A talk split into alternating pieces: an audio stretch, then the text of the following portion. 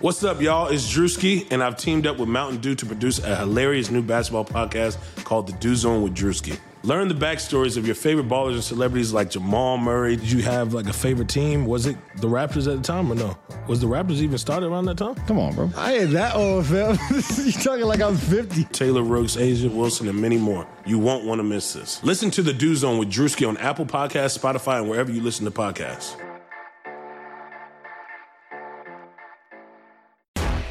Guys, are you stuck inside? Can't get to the store? Don't worry, Bespoke Post has you covered. From style and grooming gear to craftsman's tools to outdoor apparel, Bespoke Post has everything that guys need to help get you through these tough times. Here's how it works. Once you take their free online quiz, Bespoke Post will customize a monthly box of awesome to fit your needs with unique items like whiskey barrel aging kits, weekender bags, and outdoor hammocks that you will not find anywhere else. Once you approve the box, it ships directly to your house every month. No people, no stores, no hassle. And you can skip a month or cancel anytime. Best of all, you're going to get 20% off your first monthly box when you sign up at boxofawesome.com and enter the promo code BLUEWIRE at checkout. That's boxofawesome.com and the code is BLUEWIRE, B L U E W I R E, for 20% off your first box of awesome. It's Chrisomania, brother. That's a great question. Look at you, man, with the powerful questions. Woo! This is the Chris Van Vliet Show. Chris Van Vliet Show. Ladies and gentlemen, Chris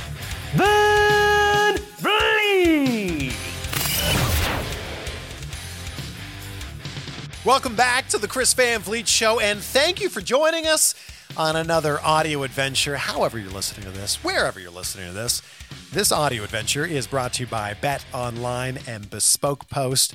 Blue Wire is the discount code for both of those awesome companies. And this interview was scheduled to be released today, but man, who would have guessed that the news would come out that Leo Rush and several other WWE superstars and WWE employees would be released? Man, my heart goes out to them. It's such a tough time in the world right now for everybody. I mean, I'm sure you're affected by this in your own way. Um, and I think while we want everyone to be safe and healthy, I also think that we're so ready for life to start getting back to normal sooner rather than later. And hopefully, everyone who's had their job or their livelihood affected by this will be back to doing what they love. And the thing I love about this conversation with Leo Rush is we get to see a completely different side of Leo than we just saw on WWE television. I mean, he's well spoken, he's intelligent, he's self aware, and he's super talented. Not just in the ring, not just on the mic, but as a musician as well. And that's a huge passion of his. And it, it's great hearing his insights about going from being a wrestler to out of nowhere being asked to be Bobby Lashley's manager. He also talks about his time in NXT and the fact that he was just recently called back to be in NXT. He also talks about those controversial comments that he's made, and, and his take on this is is very interesting. And I'm super excited to see where he goes from here because he's so talented. He's the 25 year old piece of gold. And he's great on the mic, whether he's singing or whether he's cutting a promo. So please enjoy this. Give it up for the man of the hour. It's Leo Rush. I've been doing in-person interviews like my whole career, Yeah. and now we're forced to do them like this. Yeah, the whole world is crazy right now. Everybody having to, to uh, adapt. So Seriously, yeah, yeah. All right, so uh, okay, we're good to go. Well, I'm joined by the man of the hour. Here he is. I guess you're now the 25 year old piece of gold, right? yeah, I'm getting old. Yeah, getting old, really. Yeah. Thank you so much for uh, finding the time of your day to uh, make this happen.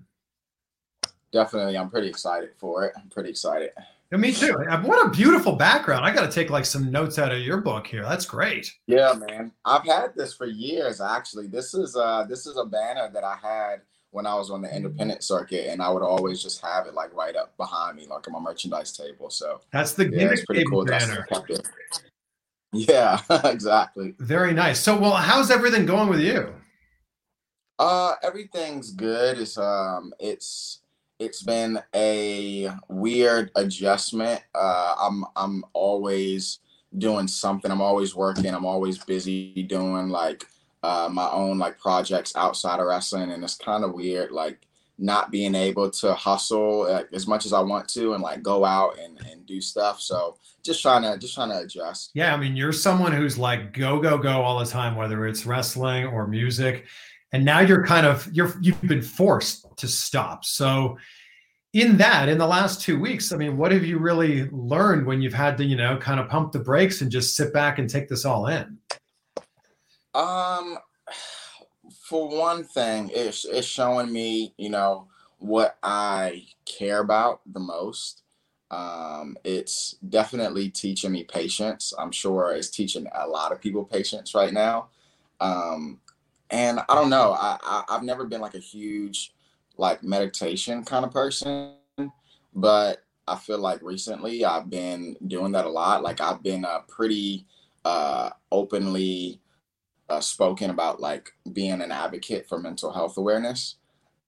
And uh, I'm somebody who suffered and currently still suffers from like PTSD and uh, depression and stuff like that. So I've been just trying to like work on myself to, you know, um, grow and heal like emotionally and mentally like during this time do you have a you know goal or a plan for when things do go back to normal you know what you're going to hit the ground running i know you are but what yeah. are you going to do what's the plan for that um right well I have a plan that I try I, I try to make, and I go through this like year in and year out. Like uh, but I feel like this is the perfect time to do it. But I'm I'm seriously trying to get in the best shape of my life.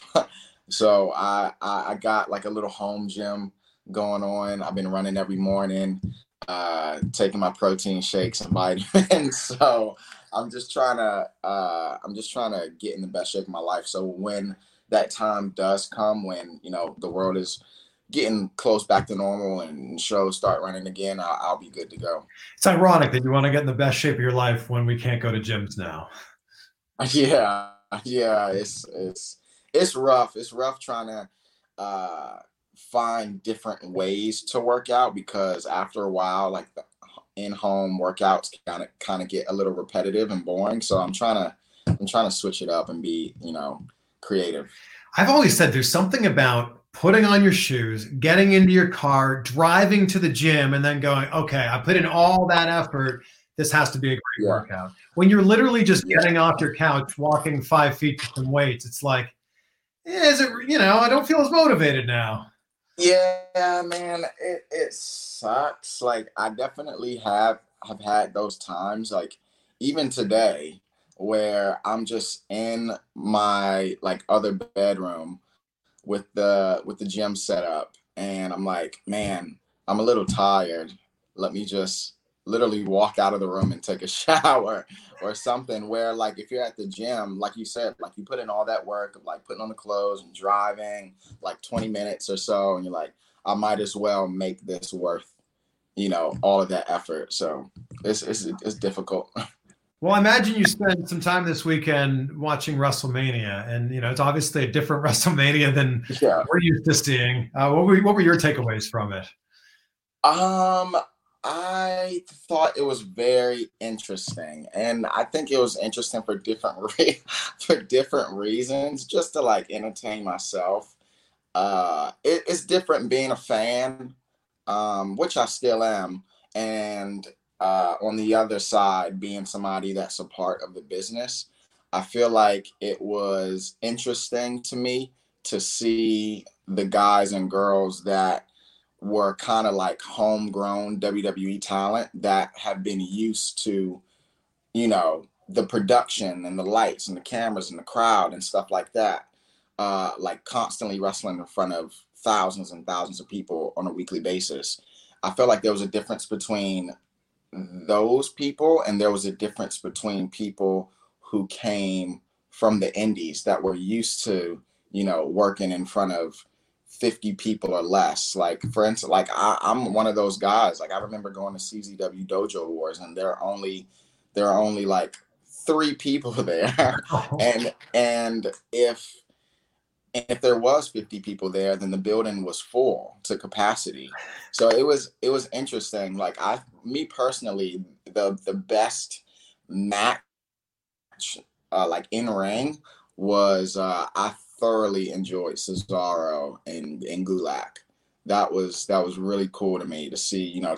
And even though like Cesaro's been there for so long, you know, he was somebody who was on the indies and wrestled uh, you know, all of those guys. So it was cool to see. It was cool to see that. But in terms of overall, I definitely think uh Taker versus AJ Styles. Just because, man, like American Badass Taker, you can't you can never go wrong with anything that he does. So the, and the way that WWE thought outside the box, you know, with with both the Boneyard match and the Firefly Funhouse match, those would not have existed if we were, you know, doing this in front of eighty thousand people in a stadium. Those matches would have gone on as a normal match. For sure, for sure, yeah, and it's so crazy. Like even the Firefly Funhouse match was it wasn't even a match. it was it was just like a it was like a I don't know how long it was, but maybe like a 15 or 20 minute like vignette. It was incredible. Like it was I don't know how they did that, but I, am glad that they pulled that off. Is there a part of you that wishes that you would have been part of this WrestleMania, even though you know it's a very different mania than what we're used to seeing? Um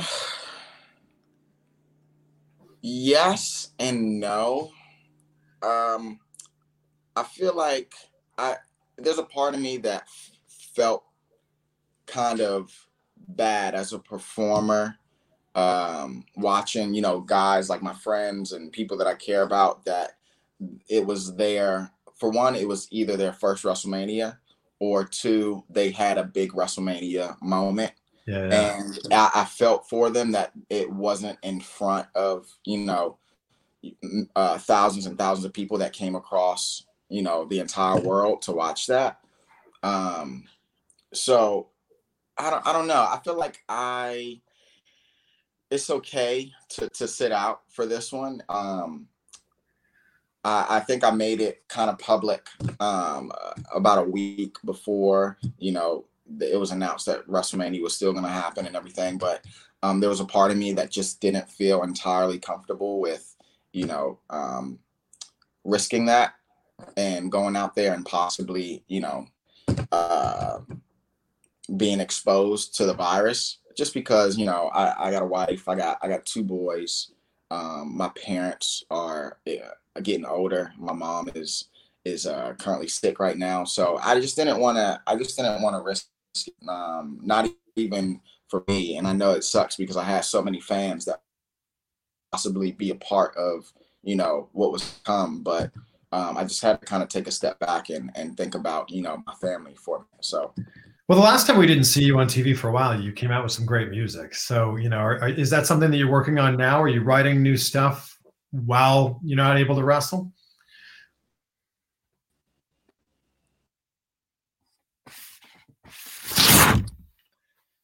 I'm sorry, you broke up on me a little bit. I know I did. I'm sorry. Uh, I'm sorry about the connection. Uh, so the last time that uh, you we didn't see you on TV for a while, you came out with some great music. So if you're not wrestling now, are you working on new music now? Oh, for sure. Uh, I've I feel like I've always been working on my music, even when uh, like I said, like you said, when I was off of TV for, you know, I don't even know how long it was, like six, seven months uh, I was just working on music, music, music. And then even when I came back to NXT, I, I always, um, you know, went in the studio and worked on my worked on my music. And I, feel like I just continually worked on it because I felt like it was therapy for me when I was when I was gone. And um, even when I'm when I came back, it was still something to help me, you know, get through everyday life and and deal with uh, the frustrations of of the business. Uh, but yeah, man, I, I am even now I'm working on my music, and I feel like uh, at any point in time I always have like an album done, which I'm actually working on right now. So uh, hopefully soon that'll be out. Oh, so as soon as the quarantine's lifted, this is what you're going to hit the ground running with. Yeah, yeah, for sure. Oh, this is exciting. Oh, that's great. Right. Is there any hope for you that one of your songs could be your entrance theme? Um, man, I I've been asked that, and I never really gave an answer on it just because it's like I said, like it was something that was kind of like therapy for me, and something that I felt like completely separated my wrestling life and like personal life, and I feel like that's just something that I don't want to mix just Mm-hmm. because I want to be in control of my own therapy, you know what I'm saying? Like I don't want I don't want it to be a part of my business and then uh you know, I got people telling me how I should write music or what I should put out and stuff like that. Like I just want to be able to be in my own head and write what I want to write and put out what I want to put out. That's a, that's a good way to look at it. And then it's, you know, it, this music now becomes very separate from your day job of being a wrestler. Yeah, yeah, exactly. Would, would you say that your time with Bobby Lashley was, you know, probably some of the most memorable stuff that you've had? Oh, best best times that I've had in WWE by far, by far. Uh, it was just it just the way that it came about. It was so unexpected. Um, Bobby didn't know it was gonna happen. I didn't know it was gonna happen. I like randomly got a call one day uh, saying that you know we need you at Raw for whatever reason. I get there and uh, you know I'm talking Vince. I'm talking to uh, Paul Heyman, and they kind of laid it on the table like so this is what we have and like run with it. And i'm like just sitting there like wait so i'm on raw now? Like it was it was pretty it was pretty crazy because at the time i was doing 205 and uh i was bouncing back and forth from raw to 205 so i was like traveling with the raw loop. I was traveling with the smackdown people and i was just all over the place. And it was just it was just fun man. And uh since it was so unexpected we had to constantly think on our toes, whether that was, you know, creating content for social media or uh, pitching ideas like the day of. Like we just never knew what was going to happen, and it was it was pretty exciting. I guess from the outside looking in, it just seems so crazy because you were a wrestler and now out of nowhere you're being approached to be a manager slash hype man. Like that must have totally caught you off guard. For sure, man. I cause it, it definitely caught me off guard because first I was like, why me? Like why who, you know, came together in a meeting and said, we want Leo Rush to manage Bobby Lashley. I, that still kind of like boggles my mind. And another reason was because, you know, I was never considered as like a promo guy. Uh, like even when I was on the independent scene, uh, when I got to NXT, I was I wasn't cutting any promos. Um, I, I, guess you know I was cutting some promos for the short amount of time that I was on um, 205 Live, but uh, I thought it was just it was so cool and so unexpected. I never thought in a million years that I would you know be in in the WWE as a manager. Like that was the last thing on on my mind. So that was, that was pretty cool you're very much a promo guy now. You're very much considered a promo yeah. guy. You're great at it. I so, think sometimes I consider it more of a promo guy than I am a wrestler now, which is so weird. Like so many people know me as just the person on Raw. Like a lot of people that saw me on Raw didn't even know that I wrestled. Yeah. So it was it was it's pretty it's pretty crazy. So when this is uh, you know when this is pitched to you, who do you start to channel? You know, from the great promos or the great managers of all time, who do you start to think back about? Um, I got. I never really wanted to look into uh managers within the company uh, that's been a part of the WWE, just because I feel like I try so hard, like so hard to be uh, innovative and creative and i just didn't want to be compared to anybody. Like i like that that uh that hurts me when i when i get compared to somebody else because just because i want to be my own person. Um so i feel like i looked more so outside of wrestling. I like looked at actors and i, I looked at um you know uh just people outside of outside of wrestling. Uh one person that i that i was definitely um, looking at for you know personality wise was Kevin Hart. so I was watching a lot of Kevin Hart stuff. I was like studying his like mannerisms and the way you know the the pitch in his voice would change and the speed in which like he would like talk and I, I really I really dug it. And then some other like uh some other stuff. Like I remember I watched uh James Franco in a movie. I think he was playing like a like a beach character, like a beach bum. He had like braids oh, and like goats. Yeah, yeah. Spring breakers. yeah. Yeah. Yeah, so I was like just taking little things from like different actors and just trying to make it my own. So and in Spring Breakers, he just says the whole time, "Sprang break, yow." Yeah, yeah, man. Yeah. The other thing you have in common with Kevin Hart is his characters are constantly being made fun of for their size, which is something that got worked in, you know, for you and your character. Yeah. How does that make you feel? Um, I at first, man, I'm not gonna lie. When I first got into this, I was so nervous about my size, uh, just because um, even though like Rey Mysterio was shorter than me, he weighs about like legit like 170, 180 pounds maybe. Mm-hmm. Uh, and I'm like like a buck 50. And I just it, it really it really bothered me. And I um after a while I just started embracing, you know, who I was uh, and my size. Um, I, I started, you know, telling myself that you know this is this is different. This, is, this has never been seen in, in the WWE. I think the only time it has been seen in somebody that's my size was Spike Dudley.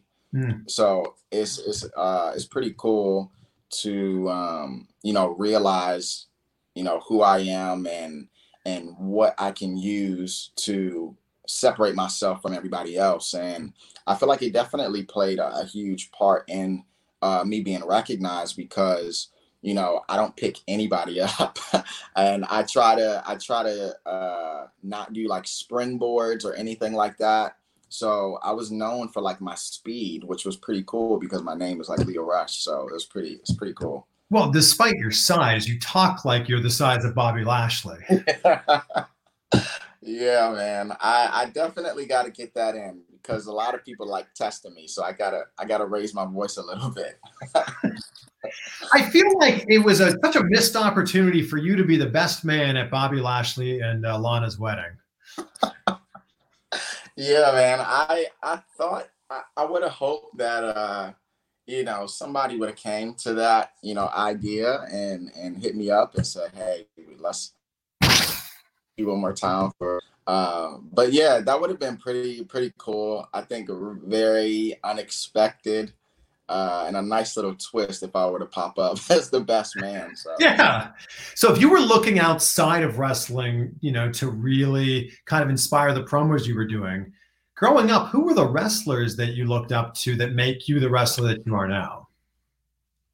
Um, I well, I grew up in the uh, watching wrestling in the ruthless aggression era, which seems like oh my gosh, like I'm so young that that's like the first piece of like wrestling that I that I grew up watching.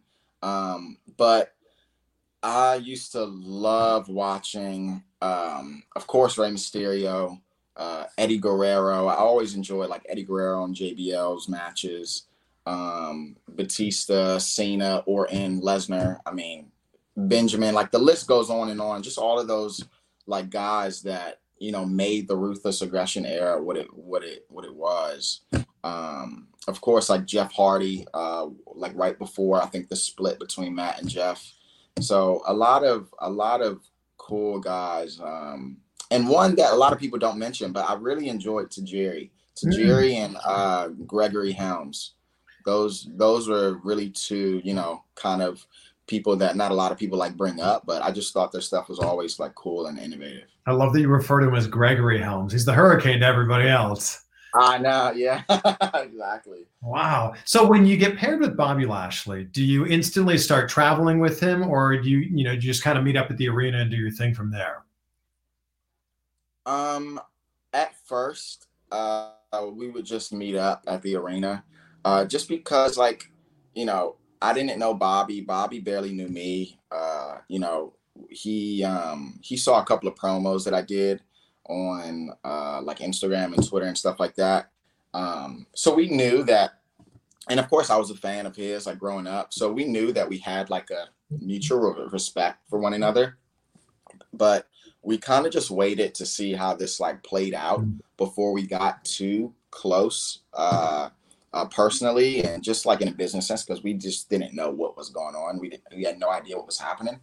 Um, but after a while, like once once things started to catch on and once we knew that this was going to be like a, a a thing that was going to stick for a while, we started, you know, um, we started traveling together and uh, yeah, it was, it was fun, man. It was it was really cool. I'll never forget. Uh, they didn't want us traveling together at first. Like I think I was only supposed to be on Raw with him, and I think he started doing some live shows, and then I believe I forgot what the the the name of the pay per view was, but I remember that there was a pay per view in Australia and it was him and Cena versus somebody. I forgot.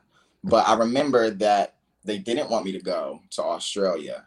And when I didn't go and he came out and he had the match, they were a little disappointed that they didn't bring me along with him Hmm. because uh, it just didn't get like the same reaction.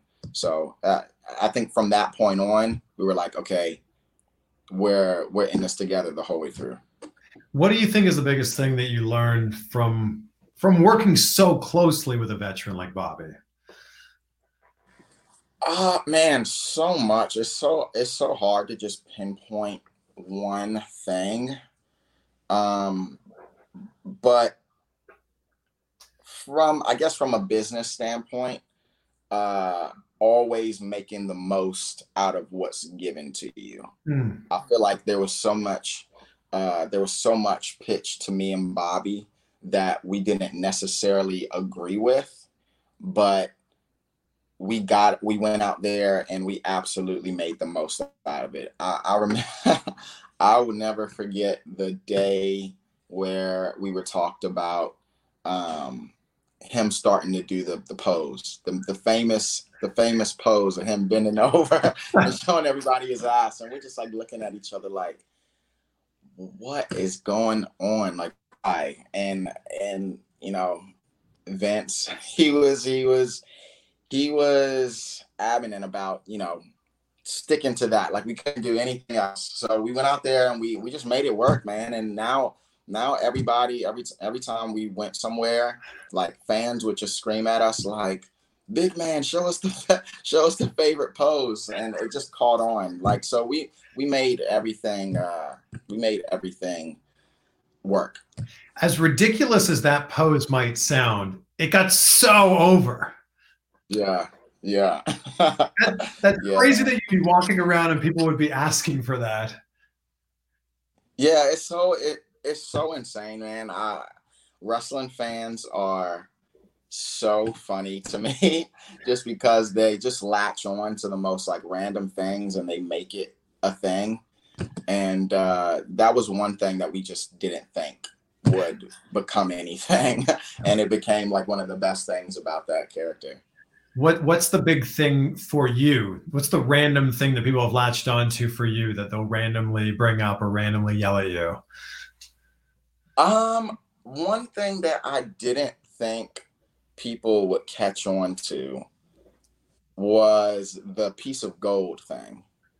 The whole piece of gold like moniker. I never thought that people would like really like that. I felt like uh I started saying that when I was on the indies when I was like 21 years old and it was cool because like 21 karat gold Yeah. and uh, I was like, I'm the 21 year old piece of gold. And then when I got to WWE, I was like 22, and people, like, no matter what age I turned, like, people would just throw that age in front of the piece of gold. And I thought it was, I, I just thought that was so cool.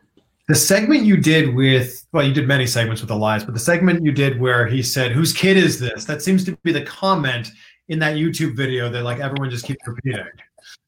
Yeah, yeah, that was, man, and it, I tried so hard not to laugh myself because, you know, I came out there debuting and, and I'm supposed to be this like baby face. and everybody's laughing at me. and I, uh, oh man, I that was just such a clever, clever thing to say. And I just didn't know what to say after that. It was pretty, it's pretty funny. Who is it that you haven't worked with yet in WWE that you're still hoping that you can work with? Oh man, uh, I guess this doesn't count because I've teamed with him. Because I was gonna say Keith Lee, but I, I recently teamed with him uh, during a, uh, a episode of NXT at the Barclays Center. So Keith Lee would have been my first choice, um, just because we had an amazing uh, indie little feud at PWG. But if I were to pick anybody, um, man, I would have to say Rey Mysterio.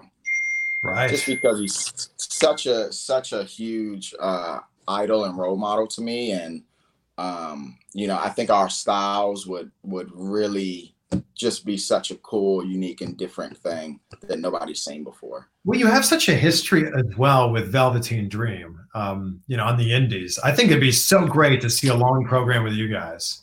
Yeah, man, a long program would be cool. I remember like my first match in the WWE was was against Velveteen, and it was it was really short. Um, but I definitely think uh, at some point they have to. They just have to, you know. Like me and me and Velveteen are, are practically like like brothers, you know. Like we we trained at the same school, started wrestling on the the exact same day, graduated wrestling school the exact same day, became a tag team did our tough enough videos together. He made it to tough enough. Uh, yeah, man, it, it I definitely uh, would enjoy that. I think that would be really cool and something uh, that the fans would enjoy, and uh, it'll be a nice little backstory for people as well. Did you get a call back from your Tough Enough audition? I did not. I did not. Yeah. and look at you now. I know. it's it's so crazy because at the time, um, even when I was on the independent circuit, when I was first starting out, uh, I was a videographer and I filmed uh, Patrick's Tough Enough video. And I remember one day just seeing it on Raw and I was like, whoa, that's crazy. But I didn't, I wasn't like jealous or, or anything. I thought I was more so like, wow, I like, I recorded that and it's on and it's on Raw right now. So that was that was pretty cool to see.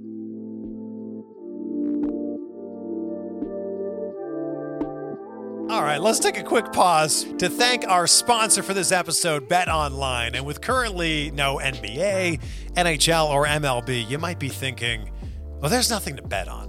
Well, that's where you'd be wrong because our exclusive partner, Bet Online, still has hundreds of events, games, and props for you to wager on. From their online casino to poker and blackjack, they are bringing Las Vegas right to you. And if you're missing the NFL, no problem. BetOnline has live daily Madden NFL 20 simulations that you can bet on.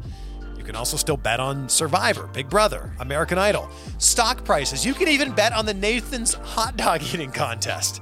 And it's all open 24 hours a day and it's all online. Use the promo code BLUEWIRE, all one word, to join today and receive your new welcome bonus. Bet online, it's your online wagering solution.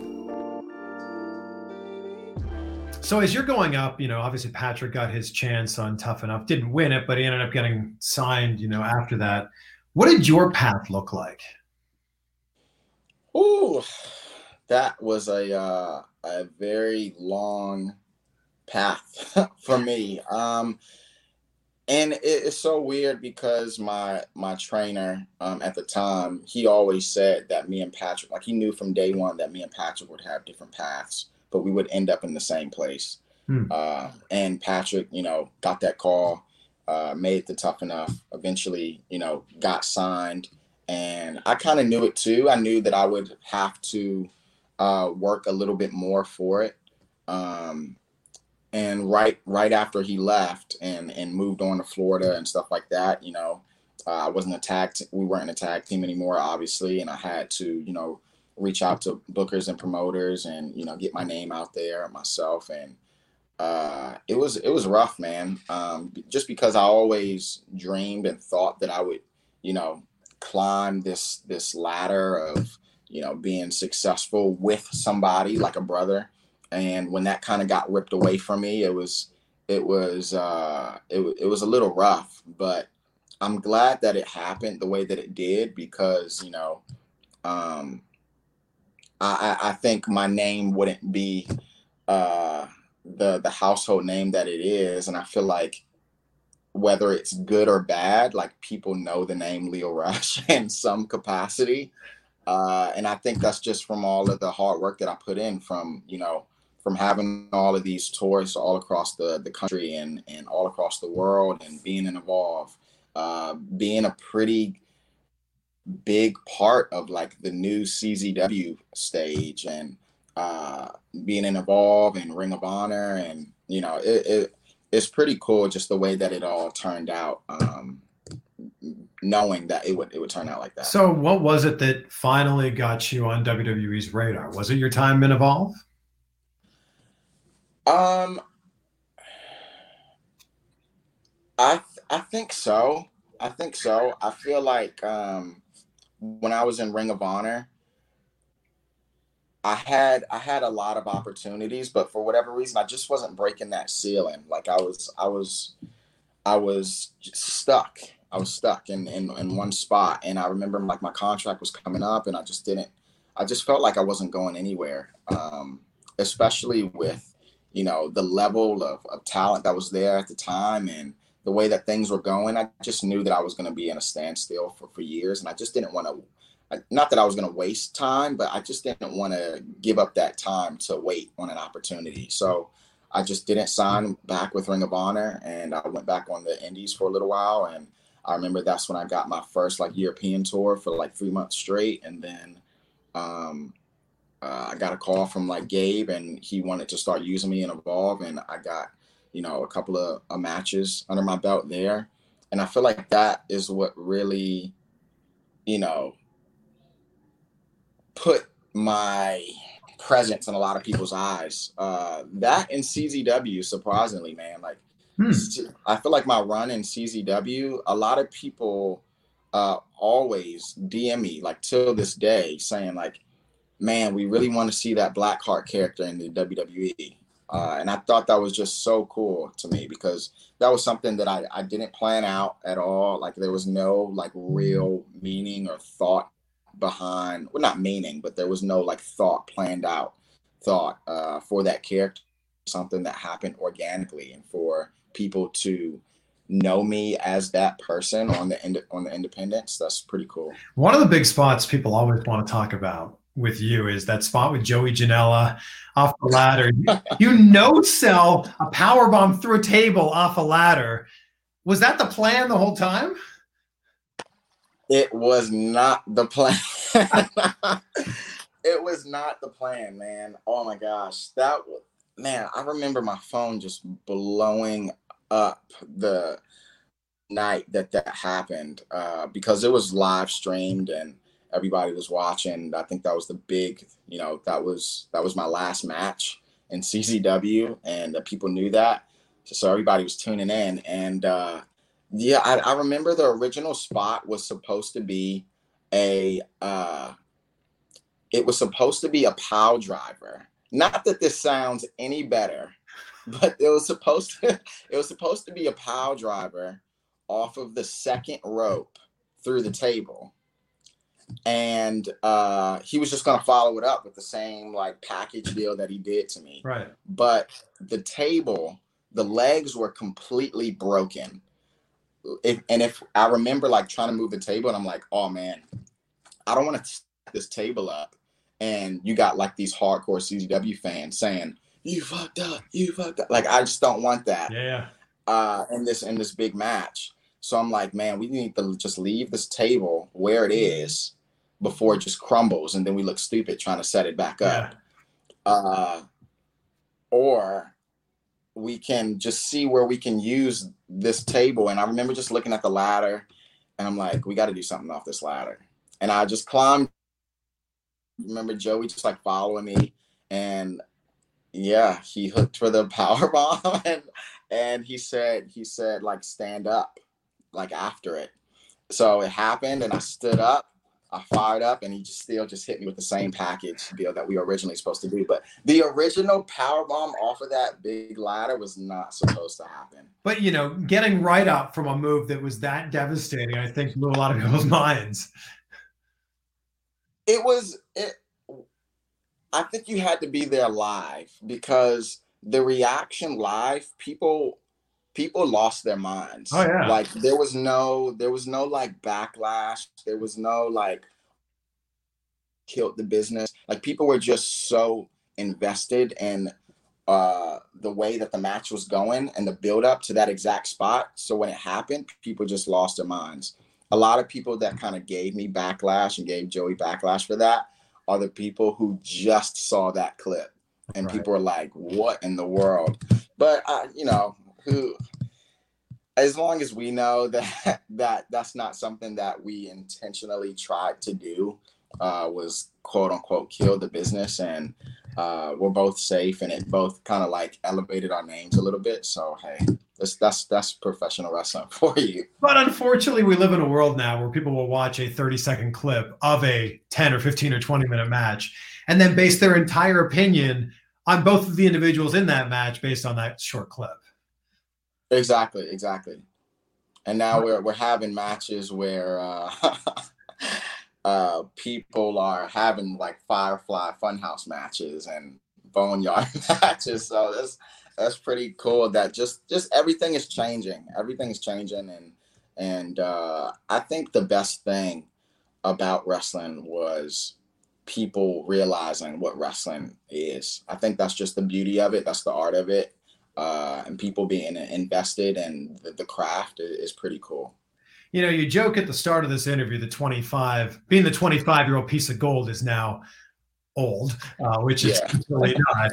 Do you look ahead now, five or 10 years, you know, of where you'd like to be when you get into your 30s?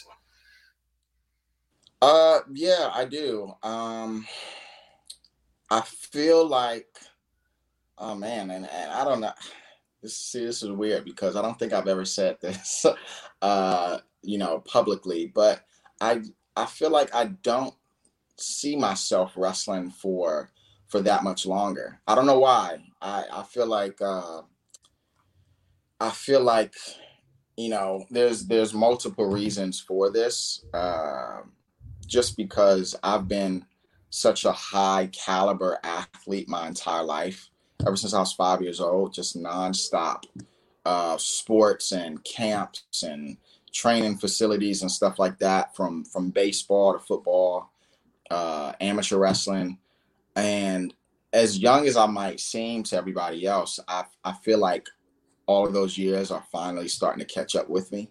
Mm-hmm. Uh, my body feels uh, like I got hit by a Mack truck. Uh, and I don't know. I, I, think the the older that I'm getting, the the more that I'm I'm I'm starting to realize what my other dreams and, and goals and, and passions are. And you know, uh, music was something that that recently came about, and uh, um, I always wanted to do music, but was just kind of like nervous to pursue it. So, um, yeah, I don't know. I well, I guess that's just something that that I'm gonna have to see as time goes on, but you know, five years from now, uh, yeah, I, I, definitely want to to have a bigger name in wrestling. Um, I, I, want to be, you know, uh, at the top of the the food chain. I want to be in the same conversation as guys like Seth Rollins, Roman Reigns. Um, I want to, you know, make history in the company. You know, that's that's something that I always dreamed about doing was being a part of the WWE, but not only being a part of the WWE, but I wanted to make history within the mm-hmm. company. Mm-hmm. Um, when I saw Randy Orton become like the youngest world heavyweight champion ever, I remember, uh, you know, just dreaming of one day having some kind of, you know, history planted within the company like like that. You know, Lio Rush was the first this, or Lio Rush is the first that. You know, I, I, that's what I want. I like that you're always so willing to speak your mind. I appreciate you sharing that. You know, if it's something you haven't shared before, but is this just who you are innately as a person? You just speak your mind, and as you know, it's you know it's gotten you in trouble sometimes. Yeah, I feel like um, in the past, I've gotten myself in even more trouble or I've struggled from not speaking my mind. Hmm. So I feel like, you know, like there's no there's no point, you know, like I I feel like uh you should you just shouldn't have people guessing. You shouldn't have any type of like speculation on how you how you're feeling about certain things. Like I don't like leading people on. I don't like I don't like putting up with something that I don't really necessarily agree with. Um, that's I think that's just like the the way that I was raised, the things that I've gone through in my life uh, that kind of made me who I am and and has led me to be so outspoken. Um, but I feel like regardless of whether people agree with it or people don't agree with it, whether it's bad or, or good. I feel like it always comes from a good place. Um, I never say or, or do anything that I didn't think was best for me and best for the situation that I was in. Do you think about, you know, when you go out there in the ring or when you're making music or when you're speaking publicly about any of this stuff, do you think about this is the type of role model I want to be for my sons?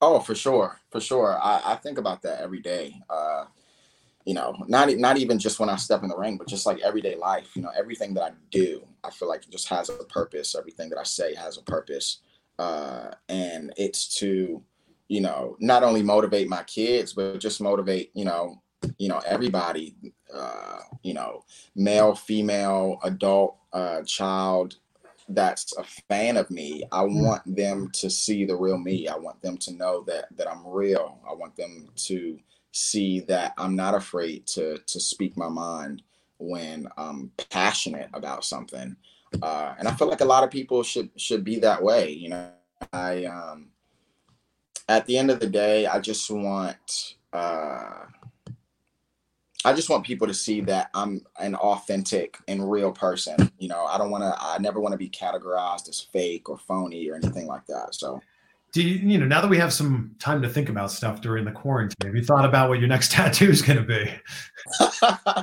yeah, yeah. Um, so I haven't, I haven't shared it with, with, with anybody. Um, oh, we're sharing it now. yeah, yeah, yeah. I haven't been posting pictures or anything, but I've been working on a leg sleeve. So, oh, wow. uh, yeah, part of the reason why I'm wearing tights right now. so yeah, I'm I'm working on my legs uh, right now. I actually might get another one tomorrow. Uh, my wife actually does tattoos, so. Oh well, that's convenient. Yeah, yeah. Do you have a tattoo that's uh, nearest to your heart, or something you know, something that means the most to you? Uh, yeah, I, I feel like I have a bunch. Um, you know, all of all of my tattoos have uh, pretty special uh, meanings to them, but I feel like the one that uh, always gets me a little emotional every time I look at it is uh, there's a poem on my stomach that not a lot of people even know what it says, but um, yeah, there's a poem on my stomach that my mom wrote in 1997. Uh, was when my brother passed away, and I never knew that I had a brother until my very first day of high school. I, I, and I don't know why she brought it up, but she did, and she uh, she told me that I that I had a brother, um, a younger brother who who passed away, wow. and uh, that kind of hit me like really hard, uh, just because. Um, I have four sisters. I have four sisters, and I, I always wanted a brother, and I always wanted to, you know, like like I said, like with uh, the kind of like the same reason why you know I was a little devastated when Patrick kind of got moved up to, to WWE. I feel like that was something that I wanted. I wanted to accomplish uh, certain things with you know somebody as close to me as like a brother, and um, knowing that that was a possibility and he passed on. Uh, yeah, yeah, that kind of that kind of hits me hard a little bit. Yeah, this this is the one that covers like your entire like stomach, right? Yeah, yeah, yeah. And that was your first ever tattoo. That was my first tattoo. I was 14 years old. That's a big piece. yeah, yeah. Wow. I want to ask you the significance of uh, of your latest album, 1111. What, what's the significance of that time or those numbers for you? Um, well, the the numbers, uh, I feel like there's more of like a, um, and I don't. At times, I don't like talking about you know religion and stuff like that because some people are like iffy or about that. But you know, just the the significance to eleven eleven to me was was just uh, I think there's like a biblical um, uh, meaning to it of of being aware uh, hmm. and uh, just being like just aware of like your surroundings around you, being aware of what's going on in the world, and uh, as the kids kind of say, like being woke or whatever. So that's kind of what that that means to me. Just being aware of what's going on in the world and adapting to it and uh, stuff like that. But um, the the entire project was uh, kind of like my not my life story, but just some things that I that I've gone through uh, in my life that I thought that I sh- uh, should share with people. You know, at that time, I was going through like a really rough uh, patch. Like this is when I was uh, off of television for those six seven months, and I feel like I had a perception of me that was kind of heartbreaking. Like I took my character so seriously to the point mm-hmm. where people shoot hated me. like I would get I would get so many like death threats uh, through like email and and on Instagram and Twitter and stuff like that. And you know, people just really hating my guts, like like for real, hating just hating me. And uh, you know, I just don't even have that in my heart to be like a malicious person or or or a bad person or do anything that I feel like is you know out of character and unnecessary. So um, you know, I just thought I'd take it upon myself to kind of share uh, some pivotal things that I've gone through in my life or currently going through that would you know open myself up to to people to show people who I really am because at times you know i can i can ramble and my point can kind of be lost in what i'm saying. Uh, but that's just because you know again like i'm passionate about you know what i'm talking about. Uh, but i feel like my uh, my point can get across better uh, with my music.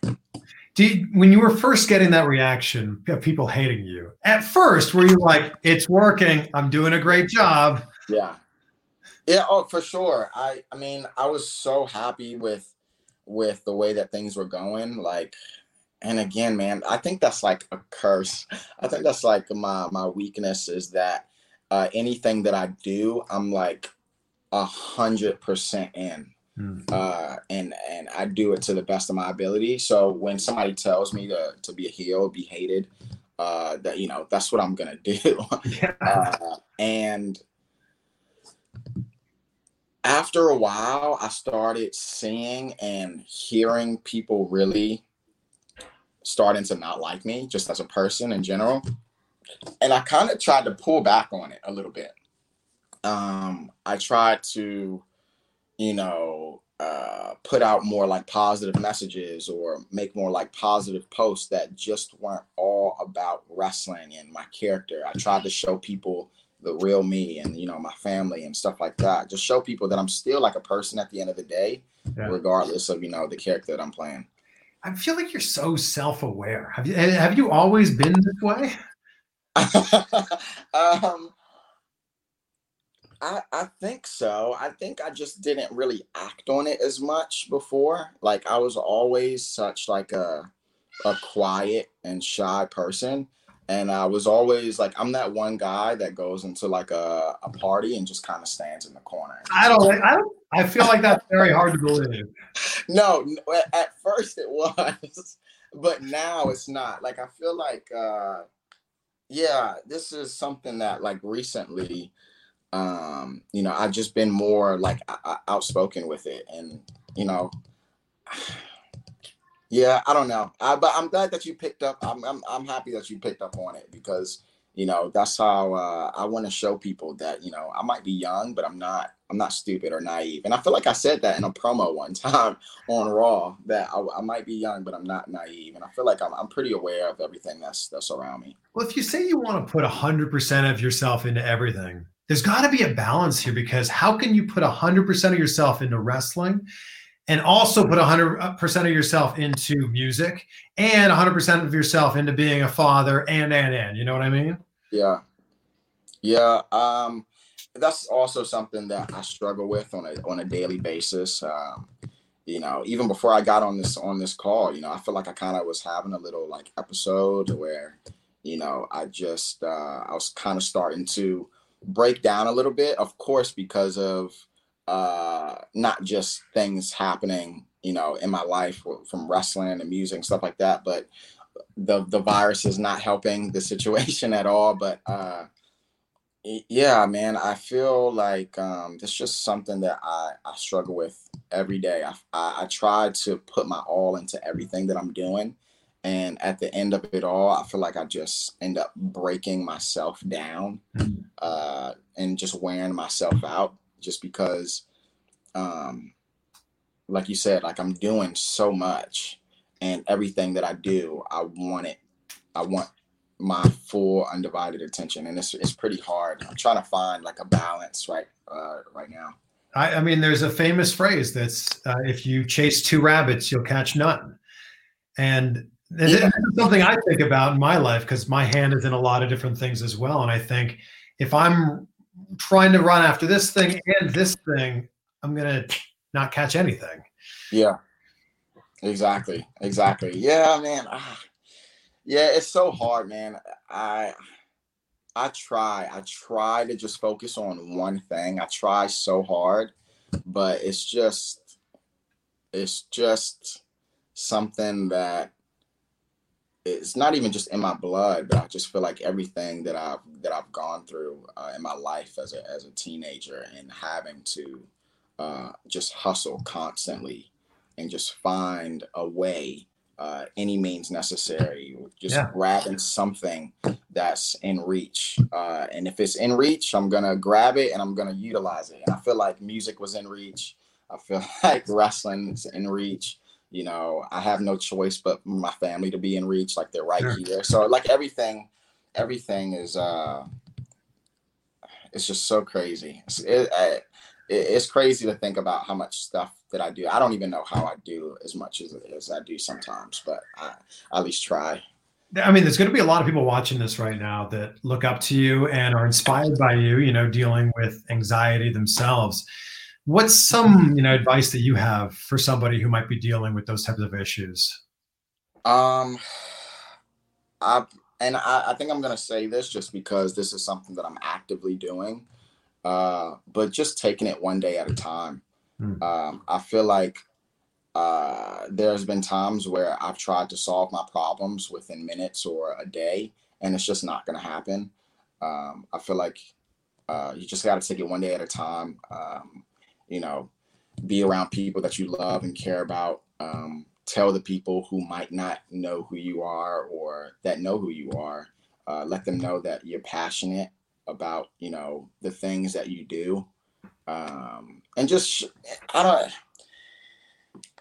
It, it's so it's so hard to just pinpoint one thing, and and I feel like this is what this is something that I've also struggled with uh, because um, doing amateur wrestling in high school, uh, I always had such a unique unique way about doing things or going about things that people wanted to learn Hmm. uh, from me, and I just felt like I could never teach anybody just because I always did things that worked best for me, and I didn't really know how to give somebody advice because I didn't know their capabilities. I didn't know, you know, what they were going through and stuff like that. So I feel like the the, the advice for you know having like anxiety and depression like can kind of be different for everybody as far as advice goes but i can just say what i'm currently doing myself you know? Like i said i'm just taking things one day at a time.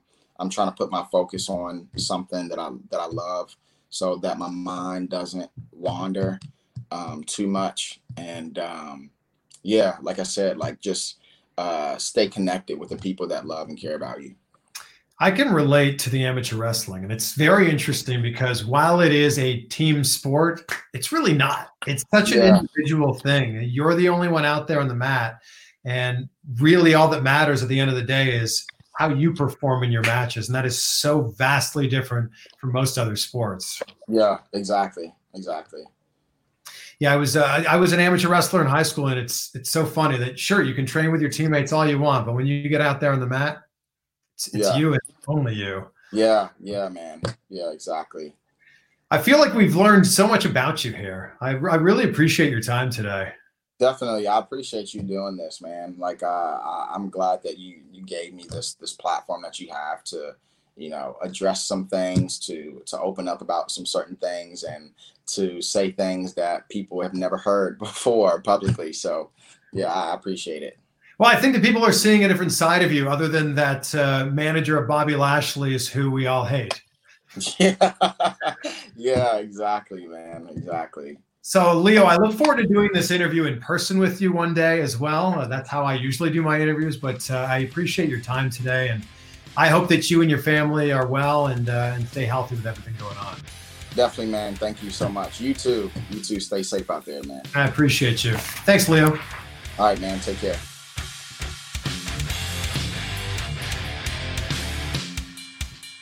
There we go. Thank you for taking the time to listen to this chat with Lio Rush. I really enjoyed this one. Thank you for listening all the way until the end as well. And a huge thank you to Lio for making the time to do this. Please take a screenshot right now, tag me, tag Lio, and let us know what you thought of this. Let us know what stood out the most for you because I feel like we saw a completely different side of Lio than we've ever seen before. I mean, he's smart and he's self aware and he's so talented. He's super talented when he has a mic in his hand, too. And I don't just mean that as a promo guy, because, yeah, Lio Rush is a promo guy now, but I also mean that as a musician. And if you haven't checked out his music yet, please take some time today to either check it out on YouTube or listen to some of his music. He's great. And I think that that's actually the thing that we're going to be talking about Lio Rush for in many years to come. Lio Rush, the musician. I can't wait to see what the future holds for him. But my heart goes out to Lio and my heart goes out to all the WWE superstars that were affected by this and all the WWE employees that were affected by this. But as Maya Angelou said, no matter what happens or how bad it seems today, life goes on and it'll get better tomorrow. It's a tough time that we're living through right now. It's unprecedented what's going on right now. But we'll get through this and it'll get better tomorrow. Thanks for taking the time to listen to this. I appreciate you. Enjoy your day, enjoy your week. We'll talk to you soon.